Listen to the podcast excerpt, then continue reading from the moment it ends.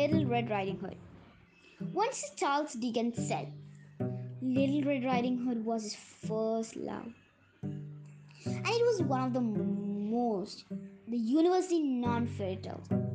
If you asked me or you or other people to name a fairy tale, they will be probably telling the Little Red Riding Hood, of course. And much like another number of other fairy tales like the Bread Man and the other tales, etc., who seems to have grown up around older origins.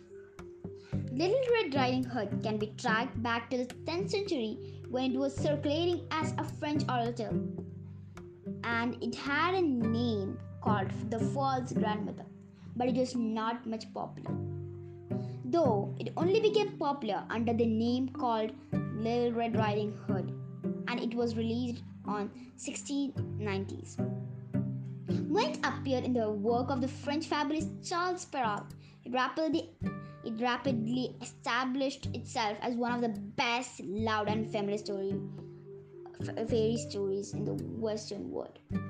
If you asked, if you ask a seven-year-old or an eight-year-old kid, which is your favorite fairy tale, they will be probably telling 90% of the kid will be kids will be telling the little red riding hood.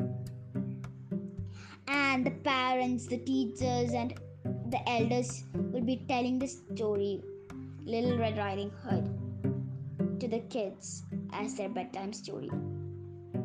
Because there are many tragedies and like there are many nice scenes which will be encouraging the kid.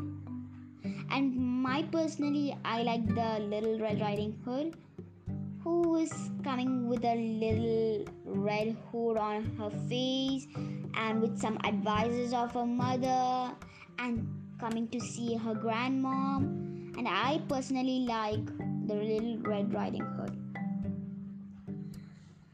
And do you know what's the meaning of the little red riding hood the Little Red Riding Hood describes the little kid in the story. She, she wears a little red hood on her face, covering her face. And in the story, she describes, she'll be described as a cute little girl.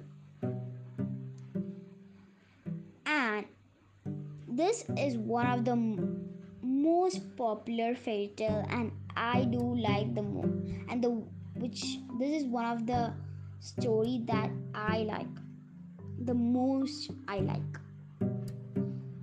So